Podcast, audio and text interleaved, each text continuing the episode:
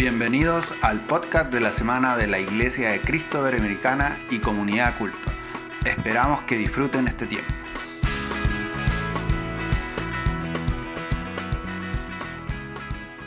Qué gusto de saludarles, querida iglesia. Eh, hoy día es un día especial y aunque la situación actual de nuestro país y, gran parte del mundo, pero, pero puntualmente la de nuestro país, nos hace sentir eh, un poco triste, nos hace sentir a ratos eh, con ciertas frustraciones o ciertos miedos. Eh, las buenas noticias que tenemos hoy es que Cristo ha resucitado, que la tumba está vacía y, eso es lo que, lo que queremos celebrar y lo que queremos leer, lo que queremos estudiar. Eh, de hecho, quiero empezar con un versículo que no es de nuestro estudio de Juan, sino que es de 1 de Corintios 15, versículo 14. Eh, Pablo dice lo siguiente, hablando sobre la resurrección, hablando sobre este gran enemigo que es la muerte, ¿cierto? Dice, y si Cristo no ha resucitado, nuestra predicación no sirve para nada, como tampoco la fe de ustedes. Qué potente declaración. Y por eso van a escuchar siempre de, nuestra iglesia, de este lugar donde eh, tratamos de hacer nuestro mejor esfuerzo de predicar la palabra de Dios. Van a escuchar que Jesús sí resucitó, que hay testimonios que muestran eso desde los, días siguientes a, su crucifixión y hasta el día de hoy vemos la evidencia del poder de la resurrección en todo el mundo que nos rodea. Así que con eso en mente, diciendo, si Cristo no ha resucitado, nuestra predicación no sirve para nada, como tampoco la fe de ustedes. Hoy día vamos a estudiar eh, el testimonio de María Magdalena, eh, que lo relata el libro de Juan de una manera maravillosa. Vamos a estar en el capítulo 20 del libro de Juan para que abran sus Biblias. Y si me acompañan, vamos a orar y pedir que de verdad el Espíritu Santo pueda hablar a nuestras vidas a través de, su palabra, a través de este maravilloso libro eh, del Evangelio de Juan que ya llevamos eh, todo este mes estudiando. Vamos a orar. Padre, gracias por eh, tu presencia, no limitada a un espacio físico, no limitada a un templo. tu presencia, Señor, está de verdad en cada hogar donde hay personas que están en este momento orando, donde hay personas que están en este momento acercándose a ti, Señor, donde hay personas que en este momento abren su Biblia con hambre, con anhelo de, recibir una palabra, Señor. Yo pido que el Espíritu Santo sea hablando a través de este tiempo y, que nuestra comunidad de fe eh, siga creciendo aún en estos tiempos tan difíciles. Oramos en el nombre de Jesús. Amén. Vamos a ir a Juan, eh, capítulo 20. Hemos estado haciendo como una especie de, mirada, ¿cierto? Como por arriba de, la estructura del libro de Juan. La semana pasada estuvimos en, eh, Domingo de Ramos, esta entrada triunfal, este momento clave. Eh, y ahora, para los que se unieron a nuestra transmisión del día viernes, estuvimos viendo un poco este momento donde Jesús entrega su vida, pero hoy día domingo es el, día de hablar de la resurrección, es el día de hablar de, este testigo eh, presencial, inesperado, eh, que realmente recibe eh, una visita de parte de Jesús mismo. Es, es una historia increíble, te animo a abrir tu Biblia. Vamos a leer versículos 1 y 2 del capítulo 20. Dice, el primer día de la semana, el primer día de la semana, esto está diciendo una nueva semana ha, comenzado. Ya había pasado el viernes en, el que habían crucificado a Jesús. Ya había pasado este sábado muy, muy triste. Y comenzaba un nuevo día. Eh, hay teólogos que hablan del octavo día como este nuevo día de creación, porque Dios estaba en el proceso de crear algo nuevo. Entonces, el primer día de la semana, muy de mañana, cuando todavía estaba oscuro, María Magdalena fue al sepulcro y vio que habían quitado la piedra que cubría la entrada. Entonces, muy de mañana, cuando aún estaba oscuro. Y recuerden que en el libro de Juan hemos hablado de estas palabras que son como símbolos, que son ideas que van a través de todo el libro. Y la oscuridad no era algo bueno, ¿cierto? Eh, la oscuridad representaba tinieblas, representaba quizás en muchos sentidos caos. Y, la vida de, María Magdalena fue un caos antes de encontrarse con Jesús. Entonces tenemos que pensar que ella ahora está en esta, en esta mañana, que aún es noche, aún es oscuro, eh, está enfrentándose al caos que sucedió durante los, últimos tres días. Ella, eh, eh, vamos a ver que su, encuentro, su reencuentro con Jesús es como un proceso de, de conversión, de pasar de la oscuridad, de las dudas, del caos, a, un lugar de, luz, a un lugar de nueva vida, a un encuentro con Jesús que, que, es algo realmente increíble nuevamente para su vida.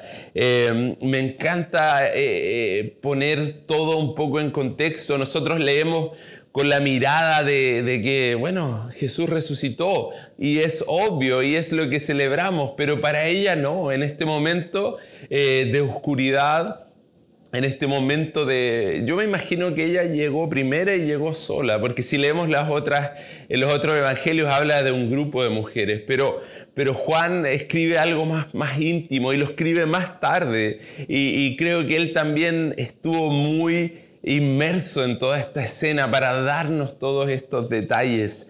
Eh, entonces versículo 2 dice, así que fue corriendo a ver a Simón Pedro y al otro discípulo, a quien Jesús amaba, y le dijo, se han llevado del sepulcro al Señor y no sabemos dónde lo han puesto. Para María es un momento de caos sobre caos, oscuridad y más oscuridad.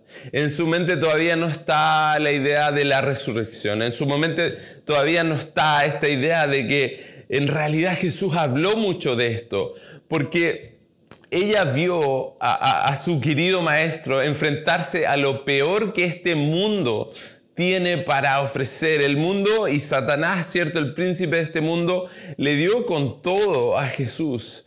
Y, Jesús se enfrentó a, tantas cosas, se enfrentó a la traición de un amigo, se, se enfrentó a un sistema eh, judicial totalmente injusto, se enfrentó a golpes y, tortura y flagelos y volvió a, enfrentarse nuevamente a otras autoridades y volvió a, enfrentar la muerte con una tortura terrible. Entonces, ella estuvo ahí, ella, ella fue de las de las últimas que abandonó la escena. Ella tiene que haber presenciado ese momento que, le rompen, eh, ¿cierto?, el, lado acá a Jesús y que sale agua y que sale sangre y, que realmente queda en evidencia que Él está muerto.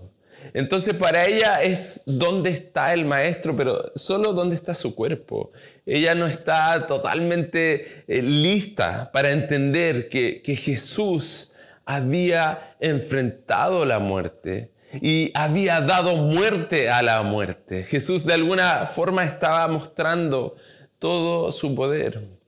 Y, cada uno de nosotros tiene que enfrentarse a este gran enemigo que es la muerte.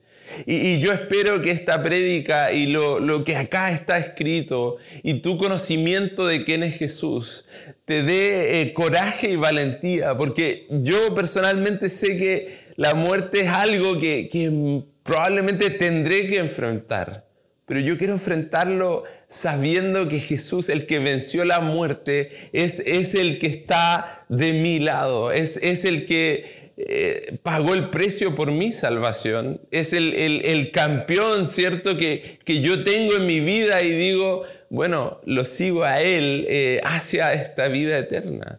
Lo sigo a Él porque Él venció a este gran enemigo. Entonces, María Magdalena, esta, esta primera testigo de, lo que está ocurriendo, dice que va corriendo y, quiere encontrarse con, los discípulos, al menos los más cercanos. Y vamos a leer versículos 3 al 9 para ver en esta segunda escena eh, qué pasa, qué sucede, qué se desarrolla. Dice Pedro y el otro discípulo se dirigieron entonces al sepulcro. Ambos fueron corriendo. Pero como el otro discípulo corría más deprisa que Pedro, llegó primero al sepulcro. Inclinándose, se asomó y vio ahí las vendas, pero no entró. Versículo 6 dice, tras él llegó Simón Pedro, entró en el sepulcro y vio ahí las vendas y el sudario que había cubierto la cabeza de Jesús. Y aunque el sudario no estaba con las vendas, sino enrollado en algún eh, en un lugar aparte. Versículo 8 dice, en ese momento entró también el otro discípulo, el que había llegado primero al sepulcro, y vio y creyó. Hasta entonces no habían entendido la escritura que dice que Jesús tenía que resucitar.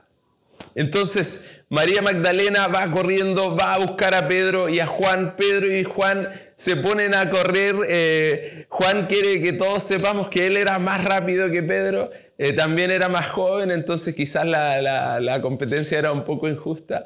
Pero también se ven las personalidades de Juan y Pedro, porque Juan corre, llega primero, mira y como que se detiene y piensa y no quiere entrar todavía. Y vemos a Pedro que, en, no sé, en su típica forma, en su típico carácter, llega más tarde y llega corriendo y nada de mirar, llega y entra y empieza a observar lo que hay dentro de esta tumba que está vacía. Y es después, es como que siempre necesitamos los Juanes y necesitamos los Pedros. No somos todos iguales, no tenemos las mismas personalidades. Pero después entra Juan y dice que mira y, empieza como a, buscar la lógica, yo creo. ¿Quién se robaría un cuerpo y se daría el trabajo de desenrollar, eh, ¿cierto?, las telas y, los linos y todo eso. ¿Quién se daría el trabajo de, sacar lo que había cubierto el rostro? No tiene sentido. Si vas a robar, te lo llevas todo. Entonces él empieza a, como, eh, a dar vueltas a lo que estaba sucediendo y, llega a la conclusión que ha visto la tumba vacía, ¿cierto? Y que creyó. Y es de alguna manera un contraste con eh, más adelante, ¿cierto? Con, con Tomás que, que, dice, no, yo tengo que ver a Jesús ahí para creer y, poner mis dedos ahí en las heridas. Juan quizás tiene eh, una fe distinta en ese sentido eh, y, cada uno de nosotros para creer en esta maravillosa historia, pero también una historia que requiere elementos de fe, también nosotros tenemos que mirar lo que está sucediendo, mirar lo que sucede en el mundo y, hacer sentido de eso a, a través de lo que dice este libro. Y eso requiere y requiere fe y requiere esfuerzo. Y mi oración es que cada uno de ustedes, en medio de la locura, en medio de la pandemia y en, medio del encierro, estén pudiendo tener fe, estén eligiendo seguir creyendo en esta maravillosa historia. Vamos a seguir con el, con el texto. Viene ahora una, tercera parte, eh, versículos 10 al 18 y quizás es la parte que a mí más me gusta, más, más me llama la atención y es donde el testimonio y el honor que recibe María Magdalena es cada vez mayor. Versículo 10 dice, los discípulos regresaron a su casa, ya en su mente les hizo clic, él había resucitado, pero creo que pensaron que quizás, no sé, se fue al cielo, que no lo verían más, que me imagino que era algo así. Versículo 11, pero María se quedó afuera, llorando junto al sepulcro. Qué lindo lo que la mujer trae a esta historia. Eh, los hombres muchas veces más fríos, más calculadores, no, siempre y no por generalizar, pero, pero, pero María eh, no había cerrado este capítulo, claramente, y está ahí y está llorando y no se quiere ir. Y, dice, eh, mientras lloraba, se inclinó para mirar dentro del sepulcro, aún mirando, aún intentando hacer sentido de este caos, y vio a dos ángeles vestidos de blanco, sentados donde había estado el cuerpo de Jesús uno a la cabecera y otro a los pies. Y, me pregunto por qué no vieron los ángeles Juan y Pedro. Y, qué honor más grande, pero, pero a veces pienso, ¿será necesario ver a, los ángeles y ver la obra de Dios, ver lo sobrenatural a través de, de ojos llenos de lágrimas. Eh, muchas veces, tanto lágrimas de gozo como lágrimas de, tristeza, estos, estos momentos tan intensos en nuestra vida, creo que muchas veces nos permiten ver lo sobrenatural. Quizás esos ángeles estaban cuando estaba Pedro y Juan y simplemente no los vieron. Pero qué honor y qué lindo que María Magdalena, que decidió quedarse, que no tenía el cierre que necesitaba a, esta, a este episodio, ¿cierto? Tan difícil de su vida, se queda y ve los ángeles y empieza a interactuar con ella. Y le preguntan, ¿por qué lloras mujer? Le preguntaron los ángeles. Es que se han llevado a mi Señor. No sé dónde lo han puesto, les respondió. Apenas dijo esto, volvió la mirada y ahí vio a Jesús de pie aunque no sabía que era Él. Entonces Jesús había resucitado, Jesús había vencido la muerte, eh, Jesús estaba en, un cuerpo un poco distinto al parecer, porque varias veces no lo reconocen, pero era Él y estaba ahí después de, de esta muerte tan brutal, después de vencer a, la muerte, después de estar separado de Dios, él estaba nuevamente eh, con María y, ella todavía no se daba cuenta. Versículo 15. Jesús le dijo, ¿por qué lloras mujer? ¿A quién buscas? Y ella, pensando que se trataba del que cuidaba del huerto, le dijo, Señor, si usted se lo ha llevado, dígame ¿Dónde los ha puesto y yo iré por él? Entonces María sigue llorando, María sigue diciendo, se lo robaron, sacaron el cuerpo, yo solo quiero eh, atender a ese cuerpo. Eh, dicen que, que, antiguamente primero los mantenían mucho tiempo eh, con, con estas como fragancias y, trataban de que la descomposición no fuera tan, tan heavy, tan, tan cuático.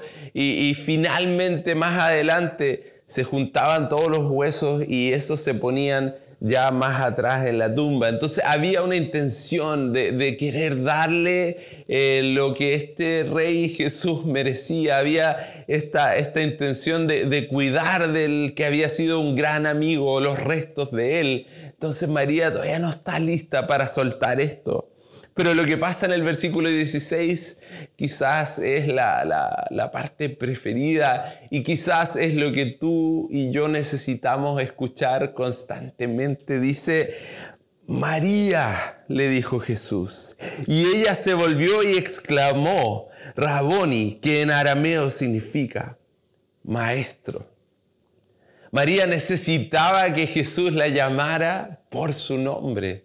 María, María necesitaba realmente eh, escuchar la voz que en Juan capítulo 10 decía, yo soy el buen pastor y las ovejas, ¿cierto? Escuchan mi voz. María necesitaba saber que, a pesar que este era un proyecto de, de, de tamaño cósmico, esta, esta creación nueva que Dios estaba formando, ella necesitaba saber que también era personal y que también Él la conocía a ella y se acordaba de ella, sabía su nombre y quería volver a, darle una misión, darle un trabajo. El versículo que viene es difícil de leer, eh, hay que entenderlo en el contexto, dice, suéltame, porque todavía no he vuelto al Padre.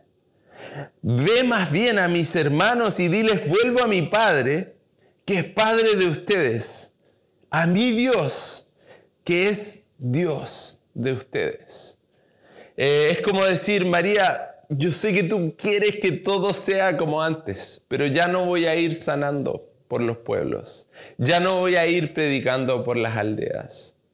Eh, eh, es decir, ya, ya no voy a estar comiendo con mis amigos.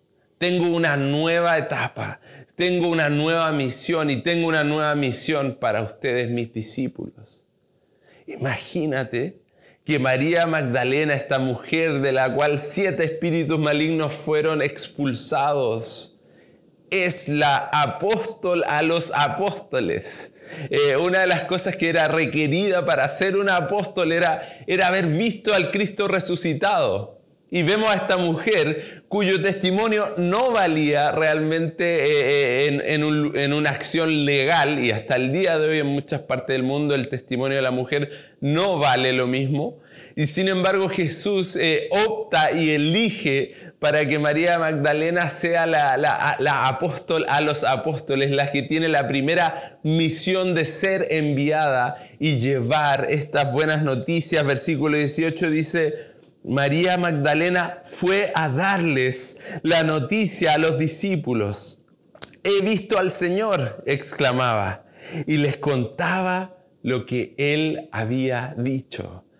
Qué honor eh, haber sido la que se encontró primero con Jesús, eh, la, que, la que lleva las instrucciones a los discípulos, la que les cuenta que Él había resucitado y, que, y, lo que ellos tenían que hacer, las instrucciones.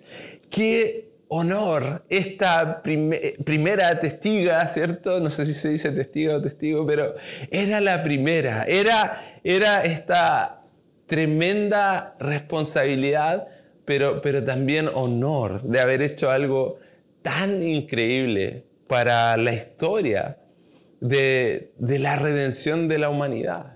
Y, como hemos hablado muchas veces eh, en, nuestro estudio del libro de Juan, en el principio Dios creó, ¿cierto? Era, era esta idea de que estábamos haciendo eco de lo que había sucedido en Génesis eh, mucho tiempo atrás.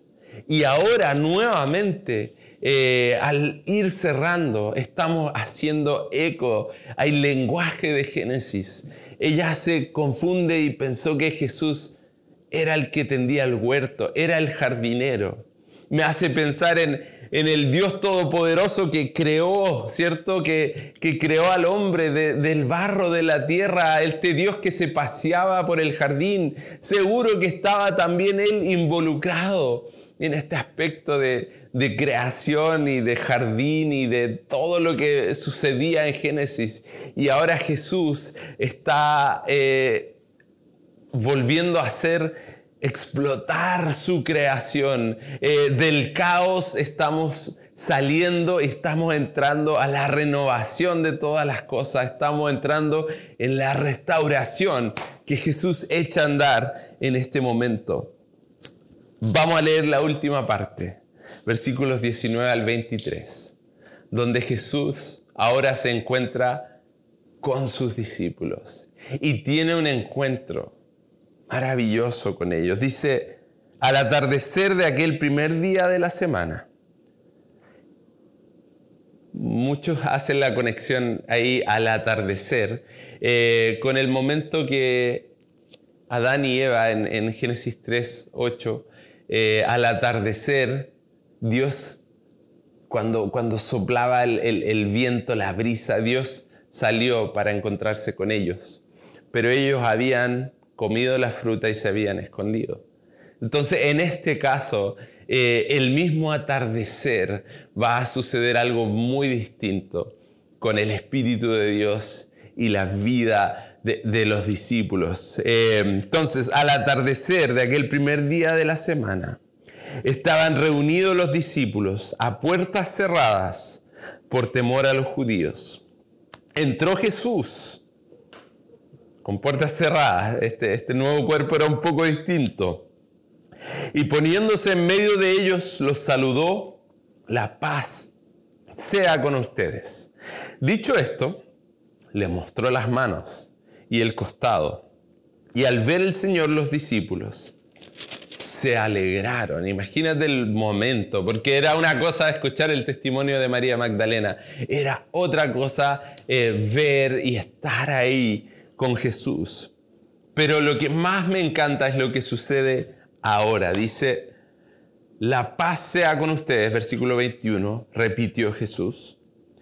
Como el Padre me envió a mí, así yo los envío a ustedes. Y no para ahí. Vemos que está el Padre en esta escena de, de, comisión, ¿cierto? De enviar de nueva misión. Está el Padre, está el Hijo. Y vamos a ver versículo 22 y 23 dice, acto seguido, sopló sobre ellos y les dijo, reciban el Espíritu Santo. A quienes les perdonen sus pecados les serán perdonados. Y a quienes no se los perdonen, no les serán perdonados. Qué imagen más potente de, que el Padre, el Hijo y el Espíritu Santo son una parte activa de, lo que significa continuar llevando esta, esta bella palabra a las vidas de las personas. Si tú me preguntas a mí, yo diría, detente Jesús, eso es demasiado para mí. Cuando dice, eh, a quienes les perdonen sus pecados les serán perdonados, y a quienes no se los perdonen no les serán perdonados. Pero recuerden que es a través del poder del Espíritu Santo. Es Dios el Padre que envió a Jesús. Jesús enviando a sus discípulos, ¿cierto? Y soplando sobre ellos este aliento, este, esta nueva vida. Y eso nos hace pensar y recordar en Génesis 2.7 cuando Dios formó a Adán y le dio el soplo de vida. Para ellos estas imágenes son muy comunes porque la palabra de viento y soplar y espíritu son la misma palabra. Entonces es, realmente increíble pensar que nuevamente estamos frente a, imágenes y palabras de Génesis. Estamos frente a un Espíritu Santo ¿cierto? Que va a entrar a nuestras vidas a través de Jesús, soplando de, manera bella y íntima con su círculo más cercano, está soplando nueva vida, está soplando poder del Espíritu Santo para que ellos vayan y, les digan a las personas que, que se arrepientan. El mismo mensaje que dijo Juan el Bautista arrepiéntanse, ¿cierto? Sean, den una vuelta en U, dejen de hacer lo malo, cambien sus vidas, reciban este regalo que les entrego. Y, yo y, y tú y cualquiera de los que somos parte de este grupo de discípulos de Jesús, tenemos que entender que nuestra responsabilidad es hablar sobre el Cordero de Dios, este Jesús sacrificado, y cómo Él quita el pecado del mundo. Porque la enfermedad más terrible que azota a la humanidad en este tiempo es la enfermedad del pecado. Es más terrible que, que, incluso esta pandemia que estamos viviendo. La enfermedad del pecado es lo que desde un comienzo nos aleja de Dios nos aleja el uno del otro, no nos permite estar en comunión y, nuestras vidas y nuestros países, ¿cierto? Nuestras familias muchas veces están quebrantadas producto de este pecado. Y mi invitación hoy es que si no has recibido este perdón, no dejes pasar esta oportunidad. Simplemente ora y di, Padre, necesito recibir el perdón de pecados que viene a través del sacrificio de Jesús. Y, en este momento vas a recibir ese perdón al poner tu confianza en Jesús. Y, si, y si eres de los que ya ha orado y ya ha recibido, nuestra misión empoderados por el Espíritu Santo, enviados por Dios el Padre, así como Jesús fue enviado y empoderado por el Espíritu Santo, en tiempos urgentes, en tiempos difíciles como estos, es llevar una palabra de esperanza, que hay eh, resurrección, que hay algo más allá de esta vida, que Dios está en el proceso de restaurar todas las cosas y que la iglesia sea un agente de entregar ese mensaje de salvación, ese mensaje de renovación y ese mensaje de restauración. Espero que hayan podido entender lo bello de este domingo, lo que significa esa tumba vacía lo que significó para la vida de María Magdalena y todos los discípulos cuando creyeron y lo que sigue significando para cada uno de nosotros hasta el día de hoy. Vamos a orar. Padre, te damos gracias por, por este momento, gracias por este domingo en el que celebramos que la muerte no pudo vencerte, que la muerte y el enemigo de Dios, el que busca destruir mi vida y la vida de cada uno de los que está mirando hoy día a través de una pantalla, que ese enemigo no pudo eh, tener la última palabra. Y la última palabra la tuvo Jesús, el Cordero de Dios, entregando su vida en una cruz por nosotros, siendo sepultado pero venciendo la muerte y resucitando. Y eso es lo que celebramos y es lo que queremos eh, realmente que nuestros corazones estén anclados en esta verdad, aún en estos tiempos difíciles. Padre, oramos por las personas que aún eh, no han puesto su fe y que hoy lo van a hacer y que hoy van a, van a orar y decir yo anhelo eh, perdón de pecados y una vida abundante junto con Jesús. Oramos estas cosas en el nombre de Jesús. Gracias por escuchar el podcast de la semana. Esperamos que hayan disfrutado este tiempo. No se olviden de visitar nuestras redes sociales y página web para más información. Te esperamos la próxima semana. Bendiciones.